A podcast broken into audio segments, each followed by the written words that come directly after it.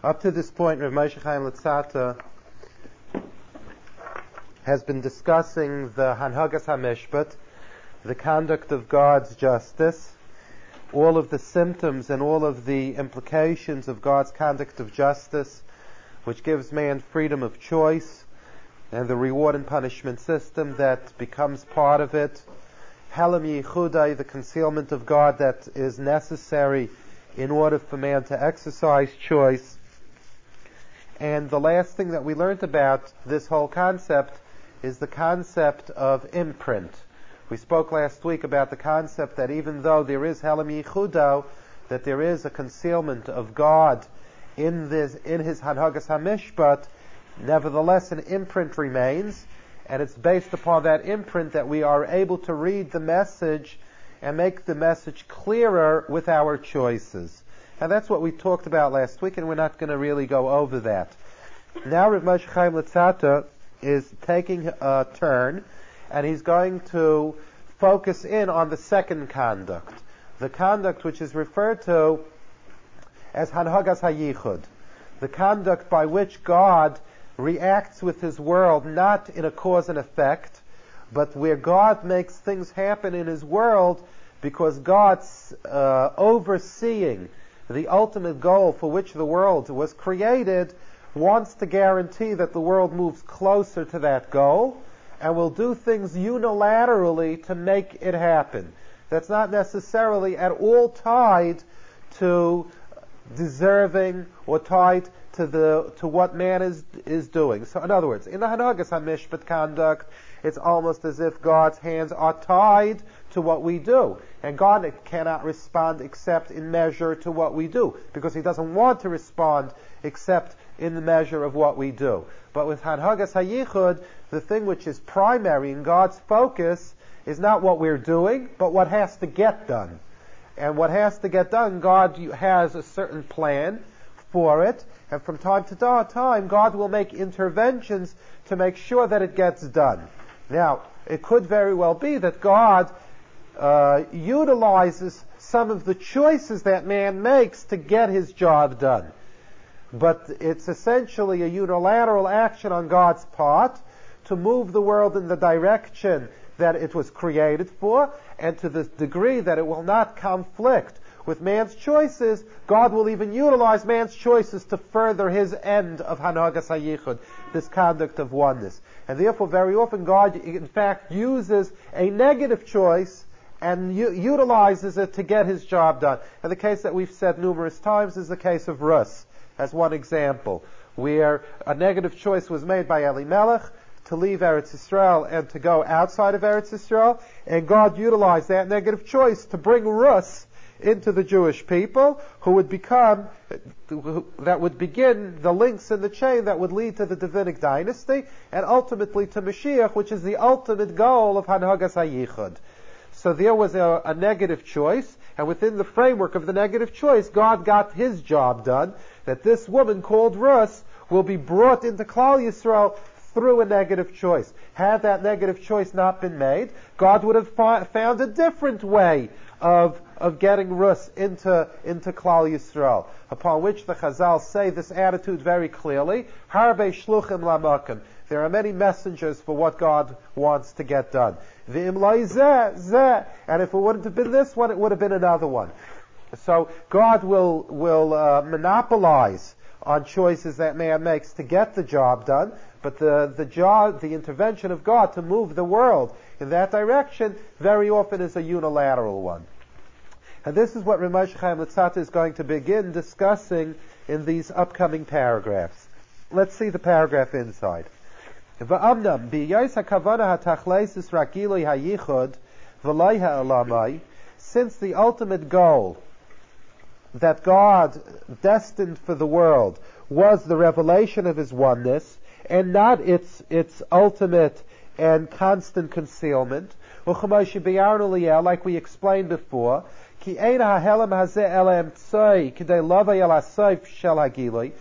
and all of the concealment is seen nothing more than as a means towards arriving at the revelation. It is only seen as a transitory step. It's only seen as a, as a method through which God is hoping that the revelation and the Gilui will occur.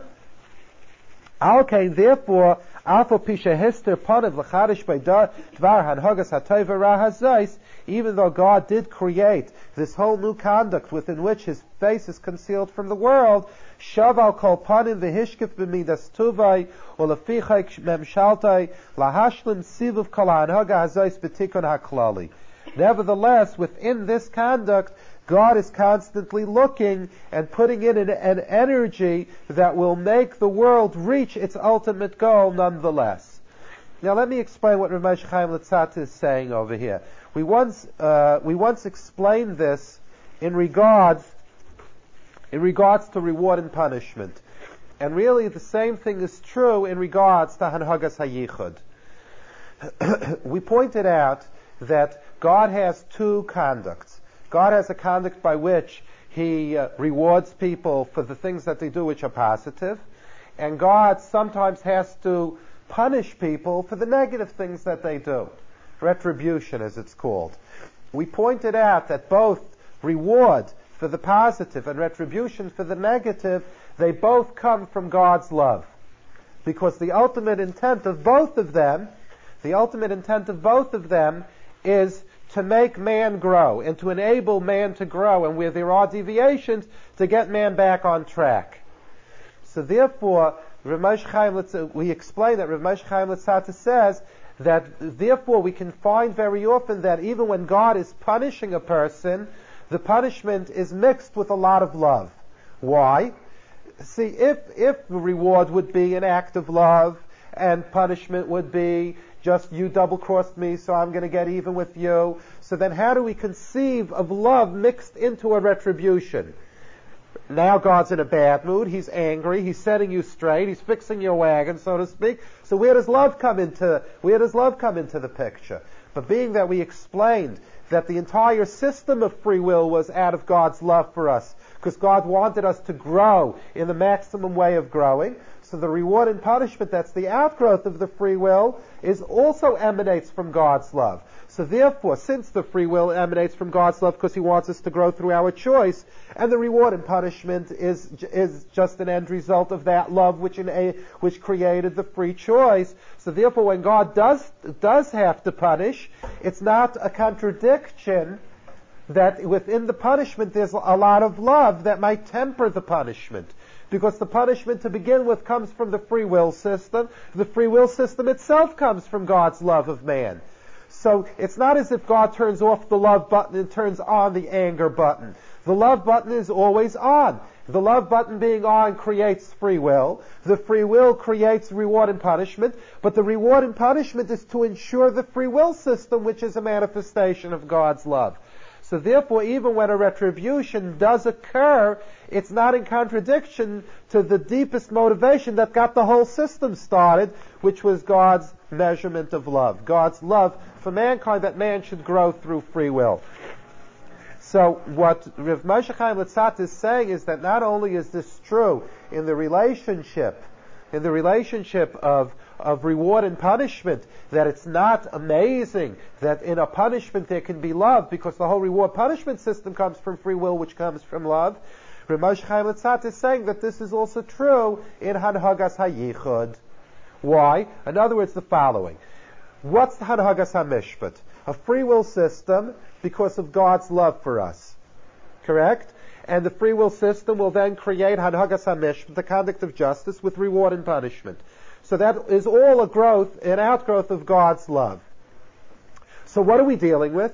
We're dealing with God's love. But God says, how will I, my love manifest itself? By giving you the choice, the choices, and the exercise of choice. And part of that love, which gives you the exercise of choice, will also be that when you will do something right, you will be rewarded. When you do something negative, there'll be a retribution for it so that the system can work so that the system can work and man would uh, ultimately grow from the system.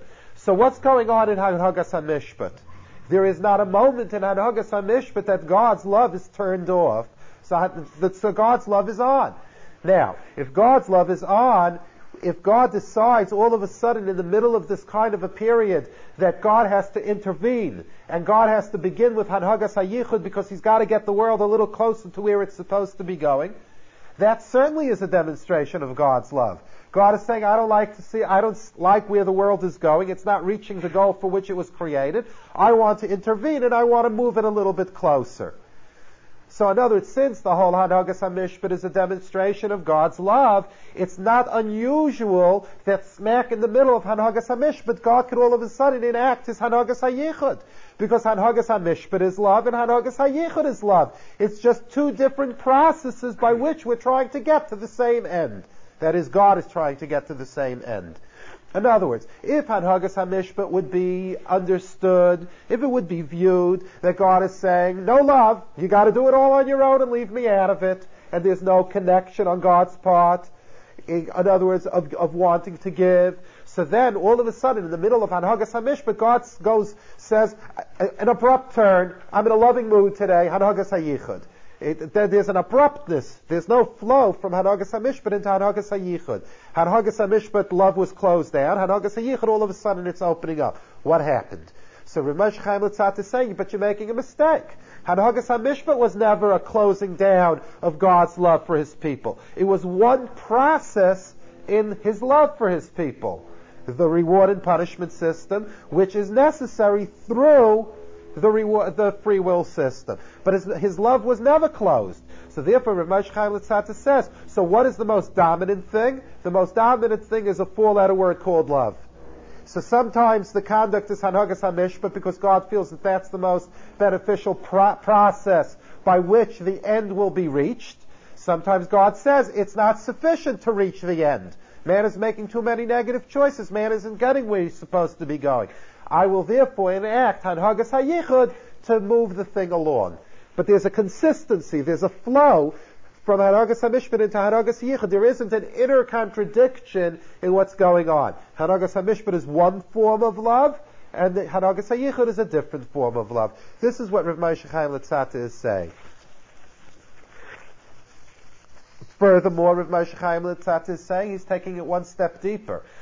Not only is there a flow from Hanagas HaMishpat into Hanagas HaYichud, in other words, it's not an abrupt change in God from one thing to another. The process is different, but it's not an abrupt change in attitude. In goal, it's not an abrupt change.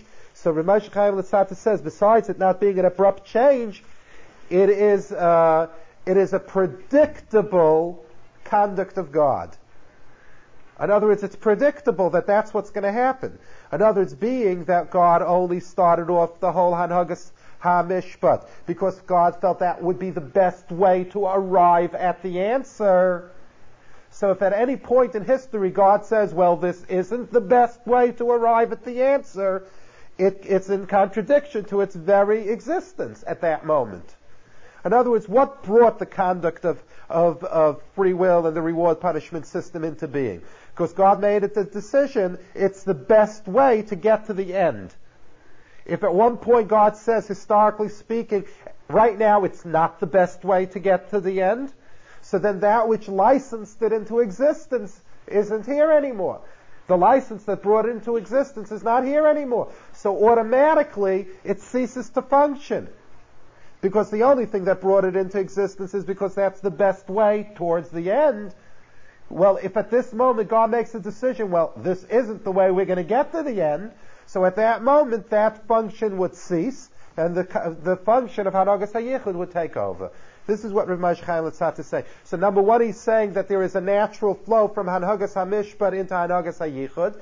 There is no abrupt change of attitude on God's part. They're both manifestations of love. They're just different processes towards the end towards the end goal. That's number one. So there's no abrupt change. Not only isn't there an abrupt change, but we can predict that God is going to go into the Hanhagas HaYichud mode. Because since the Hanagas HaMishpat mode is only created because it's the best way, at any moment in time that it's decided that it's not serving the best, the, as the best process, it automatically doesn't exist. It's not licensed to exist because at that moment it's not serving the purpose for which it was intended to serve. Is that mode that will happen Excuse me? Didn't God know that that would happen? Okay, this is uh, the question that you're asking is a is is a major question in Jewish philosophy, which Maimonides brings up and which other commentaries brings up. The question of when God changes from one conduct to another conduct, did God know that He was going to have to, or didn't He know that He was going to have to? All right. Now, just to just to continue your question and make it a bona fide philosophical question. Uh, and if God did know that it was going to happen, so it's as if to say that God knew that we weren't going to make the right choices, and if God knew we weren't going to make the right choices, by darn it, we weren't going to. And if we weren't going to, what kind of a free will system is it? So essentially, it's the age-old question which Maimonides raises of Yediyah and Bechira. How do we reconcile God's foreknowledge of our behavior with the concept of free will? Now, that's not, tonight is not the night to discuss that. It's a major question. Maimonides talks about it. There are many different definitions of what Maimonides' answer to this question is.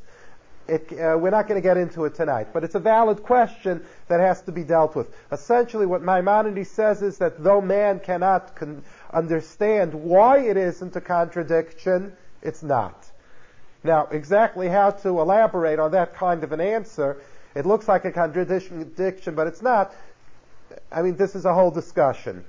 Uh, this is uh, this is a whole discussion which I prefer not to get into tonight because it's it gets very abstract and very philosophical, and it's, it's not worthwhile to get into it tonight. But it has to be dealt with sometime in the future. Okay, so these are the two points. Okay, so the two points that Rav Moshe Chaim Luzzatto is making up to this point is number one, there is no abruptness in God changing from one conduct to the other, because both conducts are motivated by a foundation of love, and it's just a question of which process will best suit the end goal. That's number one. So therefore God will move between one and the other depending upon which is more suitable. Number two, being that the whole license for God standing back and saying, I'm not going to do anything and I'm only going to react to what you're doing is because God believed that that was the best way to get to the end. At the time that it's decided that it's not the best way and it's not going to serve the best end, it would be natural and built into the system that God would intervene. Because God never left his commitment. God just felt that his commitment to the better, to the best state of the world would be served through free will. But the commitment of, for the best of the world was never, God never departed from the commitment. Just God felt that this would be the best process. The moment it's, it's viewed that it's not, it's seen that it's not the best process, the very commitment that God made to the world would dictate the Hanhagas HaYichud. Because the commitment never changed, yes. Time uh, uh, Hashem reacts to an individual tshuva or openness to Him and is taken out of a circumstance of of uh, punishment and justice and given what we would call mercy or something, or lifted, would you call that a change toward Yichud when he really hasn't gone through um, the full brunt of the punishment, but somehow he becomes open to a change and Hashem lifts him?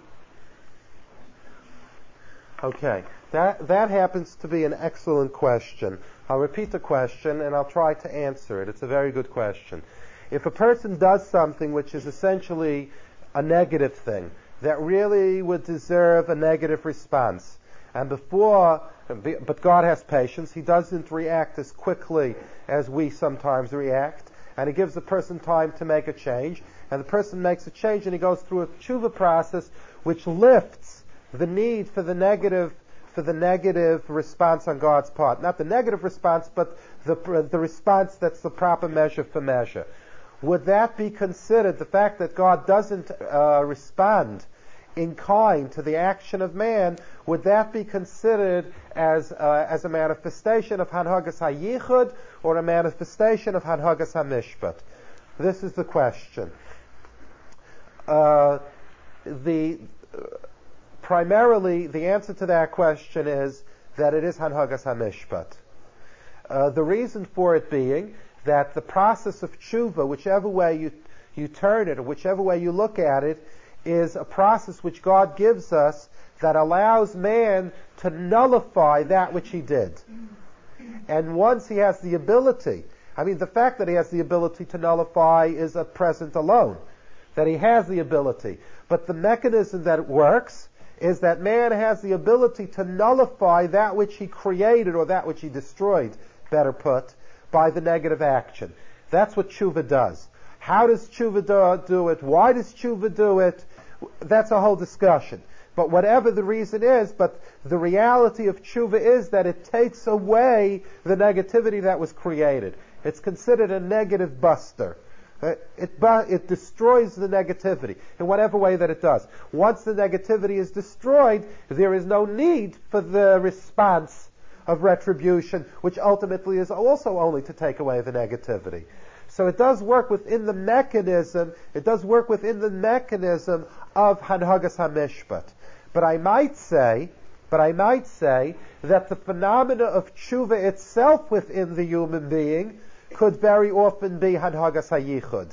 In other words, the fact that a person lives for 30, 40 years one way, and then all of a sudden he has a different mindset, and all of a sudden he sees things differently, and all of a sudden he's motivated to make a change, this can have to do with the historical intervention of God, where God says, not only is the Jew required to do tshuva, but darn it all, he will do tshuva. In other words, when the Torah talks about the mitzvah of tshuva, the Torah says it in two, the Torah says it in a very interesting way. The Torah doesn't just say do tshuva.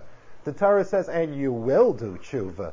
As if to say that you're required to do it, but not only are you required to do it, but it's so sure that it's going to happen that the Torah says it as a prophetic, a prophetic message of the future. Now, to a certain extent, that which brings the person at a particular junction in his life to start seeing things different and analyzing things differently can very often have to do with something that God sends into the world that inspires this person to begin thinking differently. Now, the the uh, the question that a person might ask themselves is, ah, if this person only did tshuva because God brought some hanhagas hayichud down into the world, so what's the tshuva worth? So that's a that's a nonsensical question because we know that God brings lots of stuff down into this world. And the fact that God brings it down doesn't mean for one moment that it's going to be utilized and that the person is going to come to the challenge of the message that's there. Even after a person has the thoughts of making a change, we know that after the thought of making a change to actually making the change, there's a lot of work that has to be done. So the fact that God, so to speak, uh, lights the match under our pants is in no way a real uh, depriving of, of our own function in the tshuva process. It's just sparking that which hopefully through our bechiris will become a big, uh, a, a major light that's going to make the change. But so that could be a manifestation.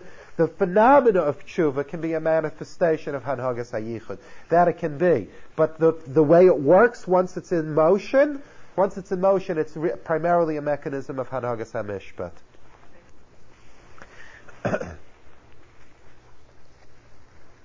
okay, let's continue in the paragraph. Vized of and this is something which is very simple. Now listen to the kind of material that he's going to share with us that's simple. Vized of this is usually a, uh, this is usually our warning sign that we're going to hear something that's not simple. And this is a very simple thing. Kikvar you already heard, how God made a, uh, a limitation or a, or a boundary to darkness. Shalatay of good and bad. Calls man hashita alfen shtin that comes within, that is all within the boundaries of the 6,000 years. In other words, the entire phenomenon of God's concealment and the choice to do right or the choice to do wrong is specifically limited to one period of time, which the Gemara refers to. This comes from a Gemara, this comes from the Talmud, a 6,000 year period. I know everybody is figuring out how many years are left. Achris, and God already decreed from the very beginning of creation what would be in the end, Asher Kol Eila. That that, the condition that exists, is a temporary condition. So Rav Moshe Chaim Luzzatto is saying something here which is very, very interesting. Rav Moshe Chaim Luzzatto is saying, first of all, the foundation of God's commitment to man for the betterment of man because of God's love to give is the very ingredient of every conduct of God. That's number one. Number two, beyond that, even the conducts that we know that seem to be have a lot of uh, brunt to them, in other words, the rewards and punishment system, I want you to know that from the moment that God started the world, He was already planning for its end. Its end in the sense of the negativity that was allowed to be available to man. So from the moment that a God began that world with the availability of choice, which means the availability to, to choose to do negative and to grow up negative. The moment that God created it, God was already planning its nullification. Because God already set it into a system that it, within 6,000 years it has to erode. It has to go out of existence. So it's not as if, so let me explain this. It's not as if God created it and if God won't intervene later on in history, it can go on forever and ever. No from the very beginning when God created, it was only given a life cycle of existence of a maximum of 6,000 years. So it's not as if you have a, it's not like a force that unless you stop it, it can just go on and on and on. To begin with, it doesn't have the strength to go on for more than that maximum amount of time. So that's another, that's another provision within Hanhagas HaMishpat. And there's one provision in Hanhagas HaMishpat is that if it doesn't work, God will start Hanhagas HaYichud. So that's one provision that we get to where we're supposed to go. Another provision that we get to where we're supposed to go is because when God created the Hanhagas HaMishpat, He programmed it that no matter what, it can't live more than 6,000 years the, the availability of negativity was never programmed into the system to be able to live. Just like a car, after 10 years or whatever have you, it goes out of existence. You can turn a somersault and turn every piece of the car, you know, change every piece of the car, but sooner or later the car goes.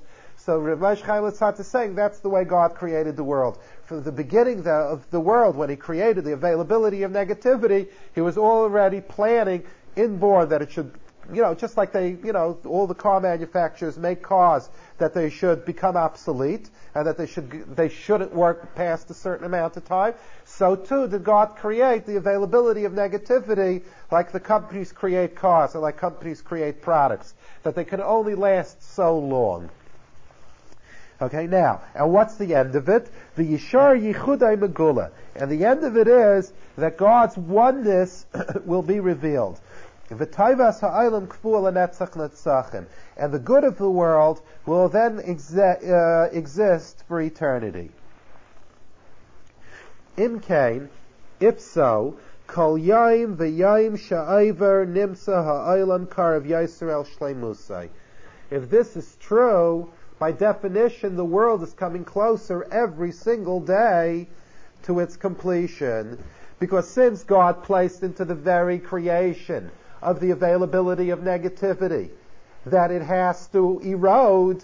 So every day that the world is older, the day is cl- the world is closer to that point of the erosion. The erosion process is going on. Sometimes we can't measure it. Sometimes we can't see it.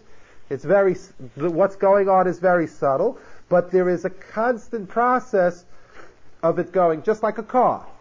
Does a car just one day die, or it dies slowly? A car dies slowly. So Rav Moshe Chaim Luzzatto is saying that the negativity in the world was programmed into the world that it's dying slowly.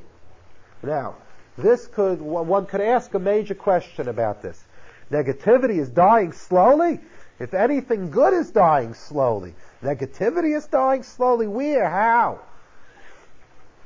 So the, the way to answer this question, that is negativity dying slowly or not, the answer to the question is negativity dying slowly is not by how much negativity there is in the world.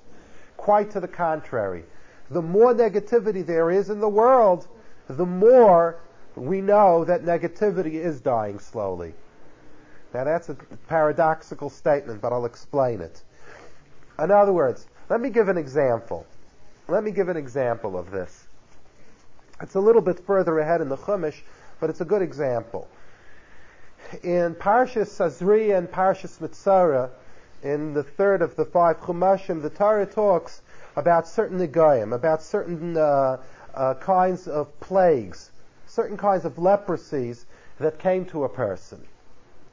And when a part of his body was stricken with leprosy, uh, it was an indication that there was a, internally a spiritually unhealthy condition that uh, manifested itself even in the physical being of the person. And he had to go away from the people because he had done things of social crime that created it, lashon hara, whatever it might have been. And his cure didn't come through a doctor. His cure came through the contact with the Kohen. The Kohen used to visit him. The Kohen used to talk to him. And if he changed in the time that he was in seclusion, so the nega went away.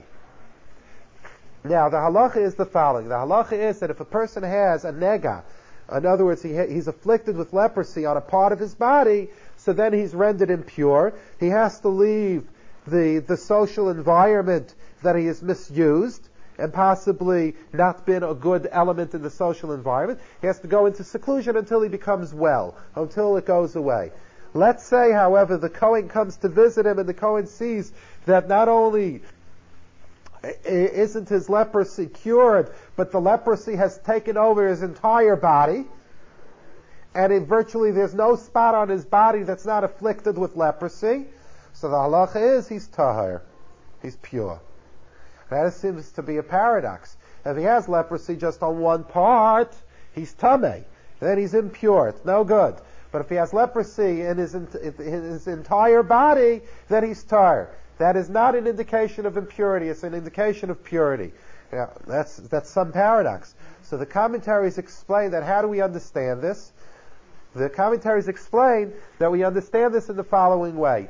When negativity reaches a level of, of total expansion and a total and of total um, and total spreading over a, a situation where there's virtually no good left, where there's no good left afterwards, that's the beginning of its end.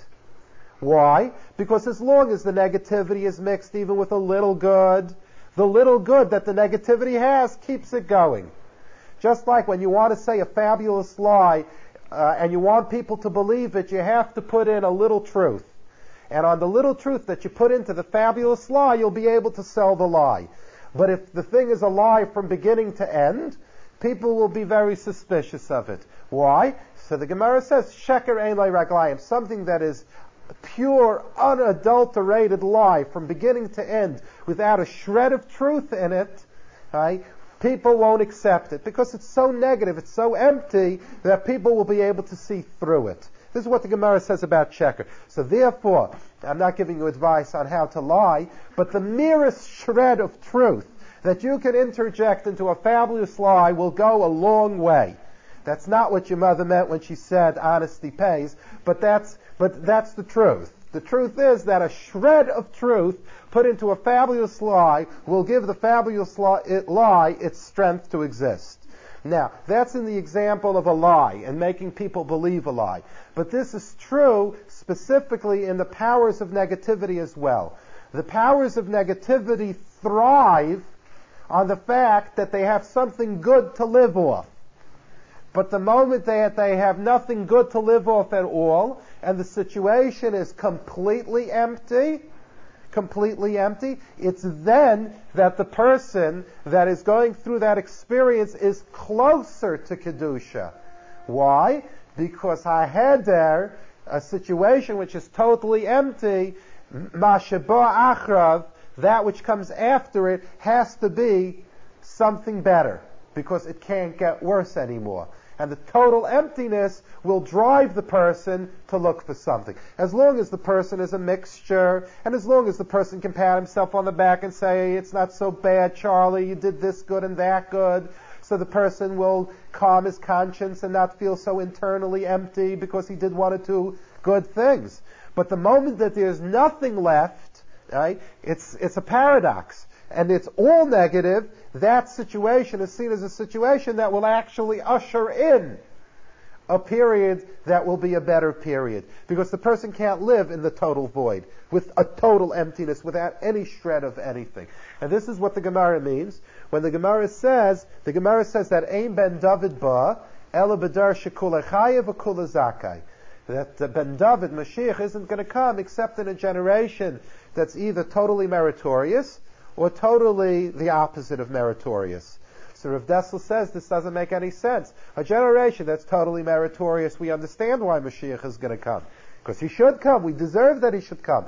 But in a generation that there is no merit to the generation, that's when he should come. So Rav Dessler says yes. Because in a generation when there's no merit to hang on to, the people are ready for something more meaningful and, and more truthful. Because they have nothing left to hang on to, and the negativity, because of the emptiness that it is, inherently begs something that ha- will have more meaning. So, I don't know how we got to this, but uh, this is the process. In other words, so we made a statement that every day, I know how we got to this. Rav Moshe Chaim Luzzatto says that every day that goes on, we march closer and closer to the nullification of the negativity and the world realizing that which it was created for. It's a slow process, just like the car that was made only to last for 10 years. The uh, screws will begin falling off after three years, and every major part will have to be repaired within seven or eight years. It's slowly, the pieces fall apart. So Chaim Luzzatto says, similarly, in terms of the world, it's also that way the negativity is slowly being chipped away.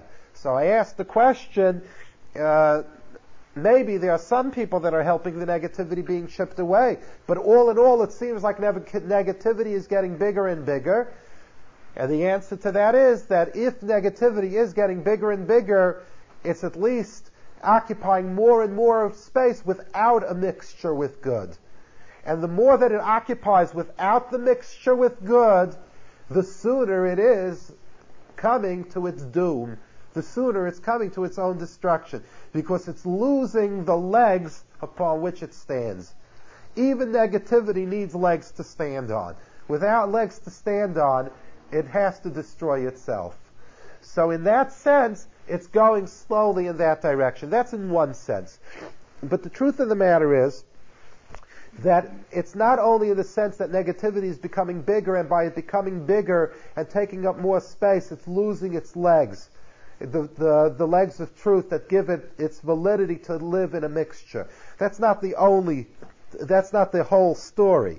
The truth of the matter is that the concept that negativity is slowly being chipped away and slowly, slowly negativity is being diminished is not only because if negativity takes up more space, it's destroying itself there are other parts to it as well. And I'd like to share some of them with you.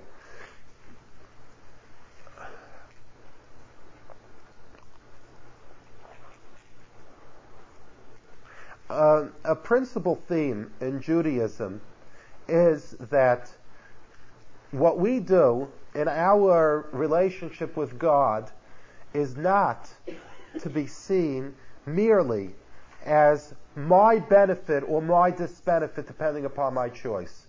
In other words, the notion that I'm placed into this world, God puts before me a whole list of expectations and says, I want you to do your best, but it's all up to you.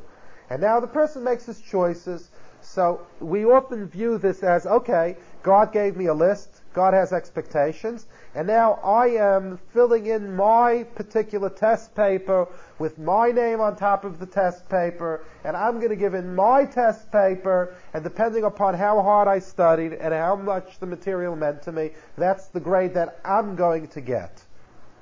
That's the way we view it. But the truth of the matter is that that's incorrect. Because the nature of man is that he is connected to all worlds. And what he does doesn't only affect himself, and we've spoken about this once before, but it affects everything around him. What do I mean by this? So let me give an example. Let's say, let's say a Jew is presented with a test of morality. Let's say a Jew is presented with a test of morality. Should I or shouldn't I? Should I or shouldn't I? So the natural tendency that we have in our decision-making process is, listen, it's my life. I can do with my life what I want to do. The only thing that I can tell myself in total honesty is that yes, I will have to quote unquote assume responsibility for my life. So I'll deal with God about it. But the rest of the world really doesn't have anything to do with it and it's not their business. But this is really not true. Because if I go ahead and I do that which is immoral, because I am connected to every other neshama, because I am connected to everything else in the world, if I bring down into my own life a measure of negativity by an activity that's contrary to spirituality, I have brought negativity into the world that now the world experiences, not only myself. Obviously, the most intense part of the experience is for myself because I did it. I'm the I'm the one that brought it. I'm the I'm the I'm the the principal party to the negativity. So obviously, it's going to affect me. But it's not only going to affect me, it's going to affect everything that's connected to me. Everything. And everything is connected to me. On the other hand, if the person makes the decision that he's not going to break, and he's going to stand for what's right, and he's going to resist the negativity, so we've said many times before that resisting negativity creates holiness. I've brought holiness into my life. But not only into my life, but through the vehicle of my life, I've brought more holiness into the world in which I reside. And those that live in the world benefit from the holiness that I brought into this world by the decision that I made for myself personally. See, the human being is seen as a vehicle that brings into this world. He brings into this world negativity or the or or, or positive positive energies, and he's the vehicle for it. But once it's brought in, it's here. So it's here either if it's a positive thing, it's here if it's a negative thing. And then it will have its ramifications on the rest of the world. So therefore, every time that a Jew does a mitzvah, every time that a Jew resists doing an Aveira, he is contributing to the goal for which the world was created because every time that he resists an Aveira, and every time that he does a mitzvah, he's bringing a little more of the holiness into the world. The little more holiness that's brought into the world destroys the negativity that was in its place before. You're bringing a measure of holiness. So virtually every mitzvah that a person does is aiding and is helping in what the Rav Moshe Chaim Luzzatto refers to as kol yain v'yain ha'olam haylach el tikunai Every moment and every day the world is coming closer to its tikkun. And who's making it happen? Every mitzvah, every tefillah, every Amen Yehei Rabbah, every kapitel Tehillim. Every one of those things is helping in that process which is referred to as kol yain v'yain. Um, the world is going towards its, its tikkun.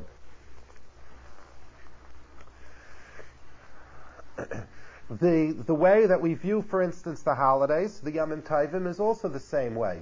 When we talk about a Jew going through the different holidays of the year, Shabbos, Pesach, Shavuos, Sukkot, and reliving the whole historical process of the Jewish people, Geula, Matan Torah, Kapara, uh, Sukkot, that, that whole cycle, what's, what's the concept of that? In each Yontif, there are tikkunim there are there is kedusha that's brought into the world by the ones that observe that yantif. There are tikkunim that are coming into the world. The world is experiencing geula again. The world is experiencing matan Torah again. The world is ex- re-experiencing all of those events, and all of those events create tikkunim. They create a mark, and that's why it's not a coincidence that every yantif prayer talks about the building of the Beis Hamikdash. Why does every Yontif prayer talk about the base building of the Beis Hamikdash? So we usually think because on a Yontif we used to bring special sacrifices, right? And we really, and now we can't bring them. So instead of instead of bringing the sacrifice, we make honorable mention of the temple that we used to have and that we hope to get back. That's the literal translation. But on a deeper level, what's really going on is because every Yontif is an experience that brings us a step closer to the Beis Hamikdash. So of course we should be talking about the Beis Hamikdash because every yontif is an experience of geula, of matan Torah, of a whole process that is slowly chipping away at the negativity that exists in the world and is inherently bringing us closer and closer to the Beis Hamikdash that we're hoping for. There's a tremendous beauty in what Rav Moshe Chaim Luzzatto is saying. Because were we to see that we, here we, we are living in a world of negativity, and then one day God wakes up and God says, I've had enough of this world of negativity. Then essentially what's going on, then essentially what's going on is what? Essentially what's going on is that when the tikkun does come, we really don't have a part in it for a measure of time, the world was being governed with negativity and no dent was being made in it. God just said, this is the system that I wanted and, and I'll let the system go for X amount of years. And then God says, well, the system has, it time's up on the system and now we go into the system where I take the negativity out. So when God changes from system one to system two, with ch- changing from Hanhagas HaMishpat to Hanagas HaYichud, have we really done anything that we can stay that say that we have a stake in the Hanhagas HaYichud, that we can relate to the Hanhagas HaYichud, that we have a part in the historical event which is now occurring, the transition from Hanhagas HaMishpat to Hanhagas HaYichud. Do we have any personal, personal involvement or any personal contribution to it? No. First we had Hanhagas HaMishpat, then God says, okay, I'm finished with Hanhagas HaMishpat, now we're starting Hanhagas HaYichud, and there's a clean cut. Hanhagas HaMishpat is over, Hanhagas HaYichud is beginning. But there is no, but there is no relationship between the two. It's just an abrupt stop from one and going into the other. If that would be the case, so man's ability to relate to the new stage would be one in which he would be very removed from it. He would be very distant from it. I had nothing to do with it. I didn't contribute anything to it. But that's not the way that God wanted it. Even though Hanhagas HaYichud is the unilateral action of God to get the world closer to where it's supposed to be going, but God wanted that even in his unilateral action, that man should have done things in his life that he could at least relate to that Hanhagas HaYichud. What could man do in his life to relate to the Hanhagas HaYichud? That while he was working in Hanhagas HaMishpat, he made his contribution to chip off a little sliver from the boulders of negativity. And if he made a little contribution to take off some of the negativity, he can relate to the period of Hanhagas because he, he put some effort into it. If you have, friends, let me give you an example. Let's say Let's say a beautiful, beautiful edifice is built, okay, and you have a thousand people. 900 of the people really worked on different levels. They really sweated to get that edifice up. And then it's finally up. And there were 100 people that love working. They love watching other people work. And they didn't do anything. They just watched it going up. When the whole edifice is up afterwards, which people are really going to have the pleasure, which people are really going to enjoy, which people are really going to be able to relate the, to the entire value of what the edifice stands for. The 900 that worked and killed themselves to put it up, or the 100 that watched it being put up and didn't put any effort into it. Obviously, the 900 that put some effort into it, there is a tremendous sweetness for the joy of what's, what then stands later on. Because I put work into it. Okay? And similarly, when Hanhagas HaYichud occurs, when God does move along the world in that direction, God says that even though there will come a period of time where I might have to make a unilateral action to get to the world, the world there, but I don't want you all to be out in the cold and not to be able to relate to it and not to enjoy it and not to have simcha that finally the, the true edifice is built the edifice of the world, the palace that the world was supposed to be, is there, and that you should feel that you have no connection to it. Chas v'shalom, that's not what God wanted. God wanted that a person should be able to relate to it, be able to enjoy it. How is that? So Rav Moshe Chaim Luzzatto is saying that every person can relate to it to the extent that within the context of the world of Hanhagas HaMishpat, every little good thing that he did was chipping away a little bit of the negativity and to the degree that I chipped away negativity, I can enjoy the positive that's being built in its place. Right? So therefore, with this we can understand, for instance, the Gemara says, Kol hamisabel al churbana. Whoever mourns the destruction of the temple will be meritorious to see in its erection. Now, the, the, there's a big problem with it. Uh, there were a lot of people that mourned the, mourned the destruction of the temple and have not seen and its being rebuilt. Isn't that a big problem with a Maimer Chazal? The sages say, Kol hamisabel al churbana zeiche v'raya bibinyana, or raya v'zeiche b'simchasa. They're different girsais, they're different ways.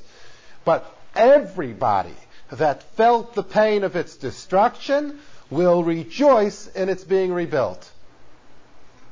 Now, I, you know, there are thousands of Jews through history that cried over its destruction and never lived to see it being rebuilt. So isn't there a contradiction there? The answer is very simple. The answer is that when it says in the Chazal, Kol b'simchasa, right, it, what it means is that if a person um, really feels bad about its destruction, what does that mean? He feels bad in, in the wake of destruction. There wasn't a void that was left in the wake of the destruction of the of the Beis Hamikdash, what happened was, in the void of the destruction of the Beis Hamikdash, something else took its place. We're not left just with an empty void. Other Mishigasin, other cultures, other things took their place.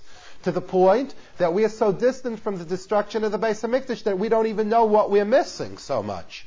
Yeah, we're told that we had a Beis Hamikdash and we're told that there were miracles, but do we really know what we're missing? We don't even know it. We're so distant from what was missing that we don't even know what was missing.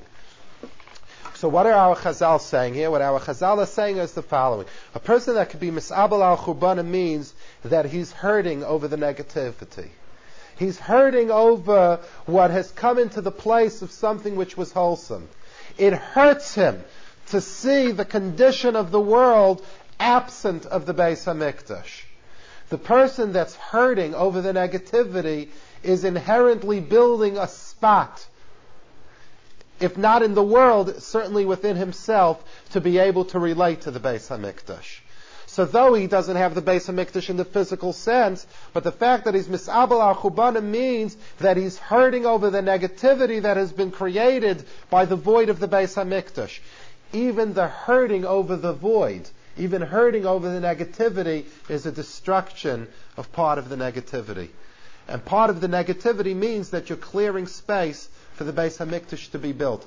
You're making the contribution to be able to build the Beis Hamikdash. So Zeicha Varaya Bibinyana doesn't mean that he's going to see the physical edifice going up. But what it means is that he can relate to binyana. He can relate to the significance of the Beis Hamikdash. Why? Because since he's made a contribution of trying to to uh, to really see what the negativity is and how cheap it is and how I don't want it, that process of seeing its cheapness and I don't want it is destroying it, is chipping away the negativity and making place for what has to come in its place. Now, I want to elaborate on this for a moment. It's something that came up it's something that came up in a, in a, in a class or in a discussion that I once had Friday night uh, quite recently, which is important. You know, Rav Moshe Chaim talks about a concept that kol yom v'yayim ha'olam ha'ilech va'ayver el tikunei. That every day the world is marching. If one would close one's eyes and try to imagine what Rav Moshe Chaim Luzzatto is saying, what one could imagine is close your eyes for a moment and imagine right, the world marching day by day closer to the deepest desire and the deepest delight that God had for the intention of the world from the beginning that He created it. It's marching in that direction. It's not stagnant. It's not staying in one place. It's marching. And what creates the march? What creates the rhythm of the march? every action, every thought, every twist and turn to destroy some point of negativity in our character, in our behavior, in our attitude, in our disciplines. Everything contributes to the rhythm of that march. It contributes to the rhythm of that march.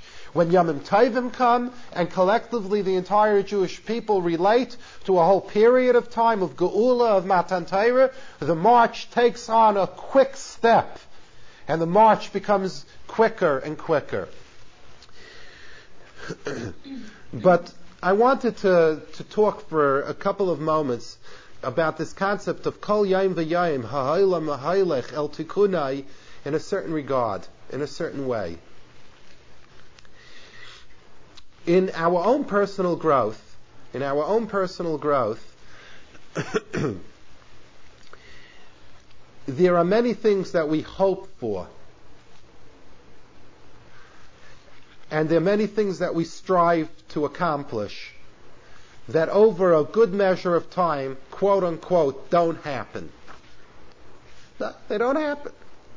I hope and I hope and I hope and I try and I want to get the opportunity and I want to get the situation and it doesn't happen. I'm hoping and I'm trying and I'm dreaming. Yes, even dreaming that something should happen. And nothing really happens. A year goes by, two years go by, year, five years go by, and I'm really not getting there. So the question is, or better yet, the feeling is, that most people have is that until I can point to some realistic result of all of the hoping and all of the striving, right, nothing has been accomplished. Nothing, nothing has been done. It's almost like the sense that if a person hopes and strives for something, let's say for five years, and then all of a sudden one morning he wakes up and it's there, he almost doesn't relate his hoping and striving of five years to having created the final result. You know, I hoped and I hoped and hoped and it didn't work, and then finally it broke through. So for the last four, three quarters years, it was it was it was futile, and the last ditch effort that I just did made it happen. So what people do, even when they do become successful after a measure of time, is they say to themselves, let's say I put in four years of energy. Well, in the first year it didn't happen. In the second year it didn't happen. In the third year it didn't happen. So those three years were totally wasted. The fourth year it happened, so the fourth year was a good year. But everything un- until that point was wasted. We have that kind of a view. We look to see the direct cause and effect, and we say, ah, this made it happen. And the three or four years that I banged my head against the wall before, that's exactly what it was. I was banging my head against the wall, and nothing was being accomplished. Certainly, if I'm still in the process and I still don't see the result, and it's four years and I don't have a product either, then I certainly think that everything up to this point has been futile. That it, the whole thing is, is nothing. This is not true. Our Hasidic masters say that even the striving that a Jew has, even the hope that a Jew has to arrive at a higher plateau in Ruchnius has an effect in what Rav Moshe Chaim Luzzatto says, Kol Yom V'Yom Ha'olam Ha'ilach El Tikunai. Because when God creates the rhythm of the march of the world coming closer to where it's supposed to go, what are the ingredients that make the rhythm of that march? Results on people's part, or even the striving and the hope?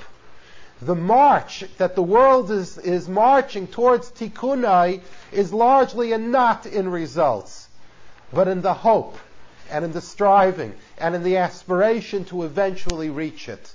The energy of the march is primarily comes from the hope, from the krechts of the yid, from the tears that the Jew sheds. Those tears, those hopes, those aspirations, that's the rhythm that creates the march of Hailech El Tikunai. So to say that until I come up with a result that I can point to, aha, my work finally. I didn't do anything, it's not true. Maybe in terms of the product that I'm looking for, I still didn't reach the product. But don't think for a moment that a Yiddish krechts goes lost. Every krechts that a Yid can express, every pain that a person can feel, every hope that a person can express uh, with his mouth or with his heart, that I wish that the situation was a better one. I wish that the situation was a more positive one. I wish that I did one more mitzvah today. I wish that I could have been more kind to a person today. I wish that I could have done this. Eve, every wish part, becomes part of that march, El Tikunai. There is nothing that doesn't contribute to the momentum of that march. The notion that it's only uh, factual results that creates the march is not true. It's not true. The tzipiyah of Klal Yisrael, the aspiration of Klal Yisrael to reach, is the, is the tune of the march. That's the tune of the march. That's the energy that keeps the march going. That's the body of what the march is all about.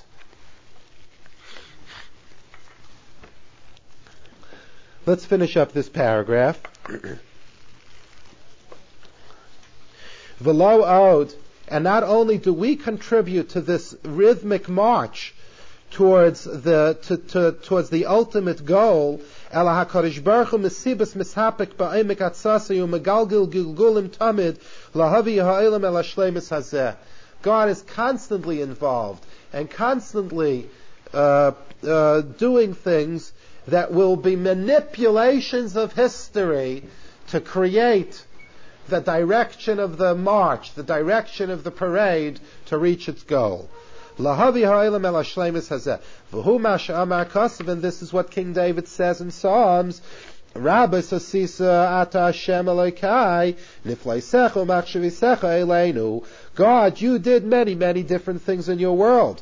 And there's so many and they're so great that I can only speak of them as wondrous things. But one thing I know, even though I can't understand them, one thing I know, the common denominator of all of them is that you are interested in getting us all closer to you.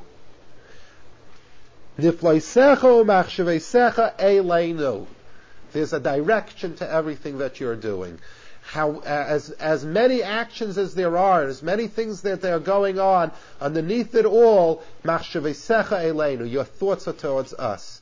Again, the concept of the march, the concept of the focus, the concept of the direction towards a goal. And this is what Isaiah says, emunas.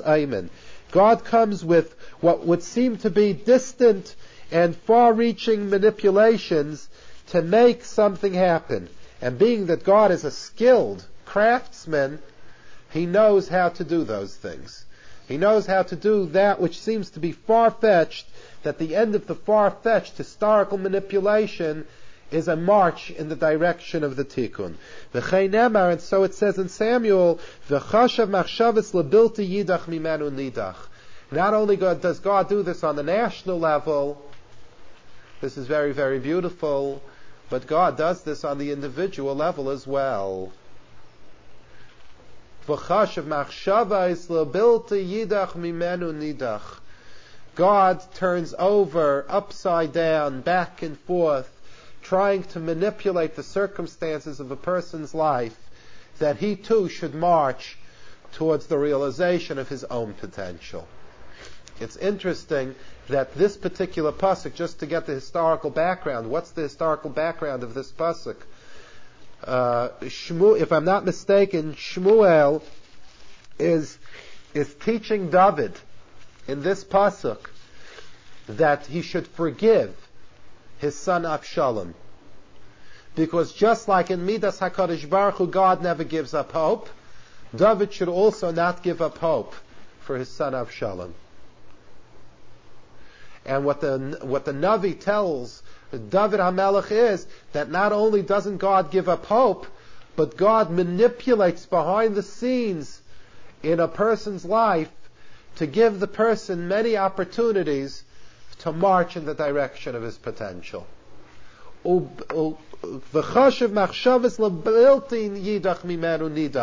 essentially what the Navi, what the prophet is telling Shmuel is, is telling David is, how do you have the right to write off Avshalom? Now those of you that are familiar with Avshalom know that Avshalom went against his father, Avshalom stole a wife of his father. Avshalom tried to tear down the, the, the government of his father. And nevertheless, the prophet comes to David and says to David, that's not Midas HaKadosh Baruch Hu. To write him off is not Midas HaKadosh Baruch Hu. V'chashav machshavas lebilti yidach mimenu nidach. That God doesn't want ultimately to push away the person. So what the, why Luzzatto is bringing this particular pasuk is, pasuk is to suggest that while this is definitely true on the national level, this is also true on the individual level as well. Now, on the individual level, it's very conceivable that a person pushes off the message that God sends a person stand up on your feet and start marching. A person can do that. A person can push off the message. A person can resist the message. A person can, can disregard it, ignore the message. A person can do that. On the national level, God doesn't let it happen. Absolutely doesn't let it happen. Because there the vested interest of the entire world is at stake. And there God will not let it happen within the context of this world. In the context of the eternity of any person's existence, God doesn't let it happen to anybody. And if a person chooses not to, to stand up and march in this world, the person will stand up and march in the next world. But in terms of the world, the realization that the world has to reach, God doesn't allow the world not to, that the world, that man should not take up that march in the direction of tikkun. Let's finish the paragraph. HaKadosh Baruch Hu, and now at the end of this whole description, Rav Chaim Luzzatto tells you why he said it. And I've already elaborated on it, but he brings it out now. Kivari HaKadosh Baruch Hu writes lechas b'derech kol kach zman kach v'lipsif b'derech v'yichud b'rega echad. God doesn't operate with one conduct of good and bad, with negativity, and then all of a sudden abruptly just drops it all and goes into another hanhaga. That's not the way of God. Right? Because then there's no normal transition, and there's no way that man can really feel and sense and absorb and enjoy the transition from one historical level to the other. Man has no connection to it, no relationship to it. God doesn't act like a person that all of a sudden one day decides, uh-uh, I made a mistake, let's do it differently.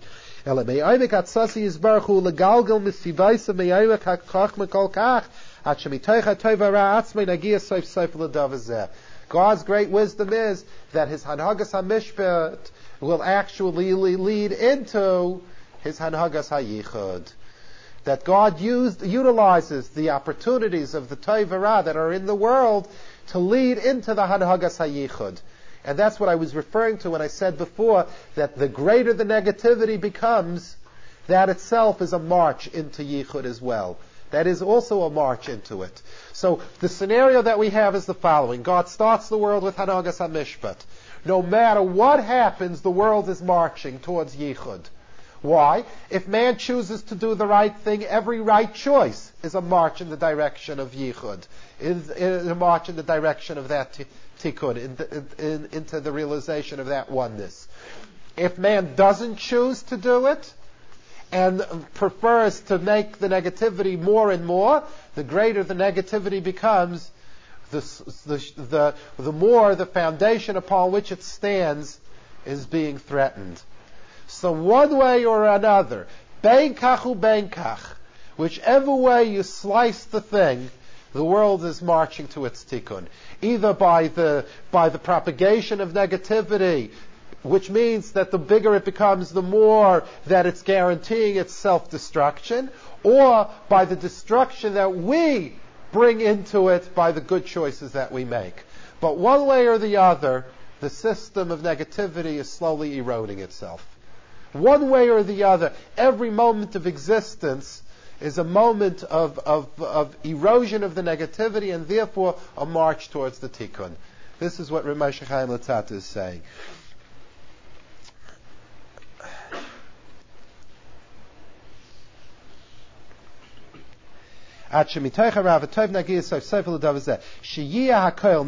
Everything will be completed.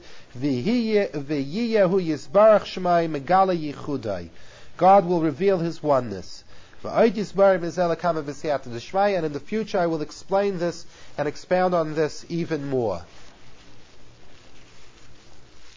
Are there any questions before, before we attempt going further? Okay, you, you first and then you're, you're right after if uh, if the world is going to when the world is going to its nativity, aren't we better off not doing mitzvahs so we'll complete it and, and, and then it'll be completed negative and uh, Mashiach will come Because uh, otherwise we're keeping it back. One or two people are doing a mitzvah here and there, but Okay.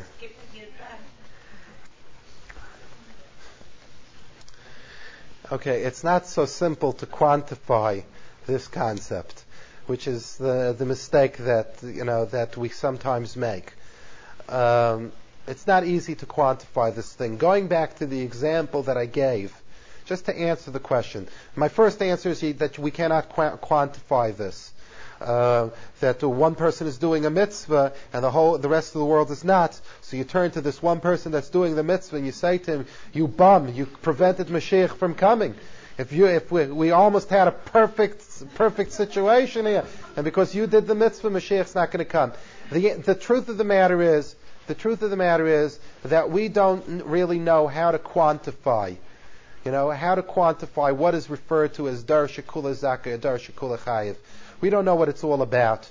You know, there are many people out there that we could look at, and we wouldn't, for the for one moment, think to ourselves that they're making any kind of contribution to the to a generation of kula zakai, to a generation that's totally meritorious, and we're making a big mistake. Sometimes the simplest people, the quote unquote, the what we would consider the emptiest Jew is contributing to the scene of Darsha Kulazakai. We don't know what, what it, we don't even know how to measure the extent, you know, the extent of, of, uh, of what a human being is all about. You know, we, we think we have the measurements. You know, uh, how many mitzvahs did you do today? How many averes did you do today? Okay, you're in the team that's working for Dar Shekula Chayiv, and you're working in the team of Dar Shekula Zaka. You're working for the for the generation that's totally meritorious. You're working for the team that's that way. We don't have a way of quantifying these things because sometimes the, the, the simplest of things is a contribution to Dar Shekula Zakai. That's first of all. It's very difficult to quantify. Secondly, going back to the example that I gave of the person that's afflicted with leprosy. Right? He has leprosy on one little, one little spot. Okay, he's tummy. If he has it over his entire body, he's he's he's tar. Now, let's take your question and apply it to this person. A person comes into the doctor or to the kohen, who is his spiritual doctor, and he has a little leprosy. Right? And he knows that if the leprosy would be over his whole body, he would be tar. So he turns to the kohen and he says, Kohen, what can I do so that this leprosy should spread from head to toe? Because I know that if it spreads from head to toe, then I'll be tar. Isn't that the good way to do? I don't want to deal with my negativity, so I want a prescription to become so sick, that I'll be tar. That's that's that's essentially that's essentially putting the question into perspective. In other words, there's no question that when a generation is so sick, it's it's going to have to bring a tikkun afterwards. But we don't want to be so sick because the pain and the therapy and everything that we would have to go through. That person that has leprosy over his whole body and is tired is not very healthy. He's not very healthy. It's precisely because he is so unhealthy that maybe he's so he's closer to purity because he's going through such a difficult therapeutic process. So when we ask the question, why don't we just all work for Dar Shekula Chayiv? The answer is that that would be saying, let's work to get ourselves so sick that we have no other recourse and we have no other hope except for God to, to, to pull us out. Right? People, we don't want those things. Obviously, we want to be able to approach the, the, the that, the ultimate goals uh, in a healthy state, in a positive state, uh, free of as much pain as possible. I mean, that, the reality of our lives is that we search for that. And I'm not saying there's anything wrong with that. But three quarters of the anguish that people have over suffering is because they'd like to get to the goal in a more comfortable way. In other words, most people, if you'll tell them that suffering is, is a function in getting to a goal, they won't argue with you that they don't want the goal. They'll just say that we prefer getting there in a Mercedes. Right? We don't we don't feel like getting there through suffering. Right? So the phenomena of man, and rightfully so, is is not to is not to try to arrive at ultimate goals through extreme situations of therapy. And that's why, obviously, that we're working in that kind of a situation. Now, the Chafetz Chaim says something very interesting on this Gemara. In a generation that's totally meritorious or a generation that's totally not. The Chafetz Chaim says you will never get a world that will be either totally meritorious or totally negative. Either one of them is very hard to conceive of. So what does the Chazal mean? What does it mean? And it's not contrary to what I said, by the way. You'll see in a moment that it's not in contradiction. So the Chafetz Chaim says there will come a time in the condition of the Jewish people that you will have the condition of either Kulei Zakai or Kulei Chayiv. That a person will, will make a statement that will be a full-fledged statement or of commitment, a full-fledged statement of sincerity, or no statement at all, but no mixtures.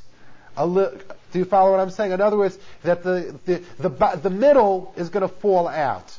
In other words, the notion of making all kinds of mixtures I'll do a little of this, and my Judaism will be a pick and choose kind of a situation, and I'll do this to clear my conscience, and I'll do this because I like it, and this I won't do because I think it's antiquated. In other words, the, the Judaisms of mixtures, where people support themselves in negative viewpoints based upon a lot of good things that they do, the Chafetz Chaim says that before Mashiach comes, that kind of a middle, that middle is going to fall out. And what we're going to find is the two clear poles.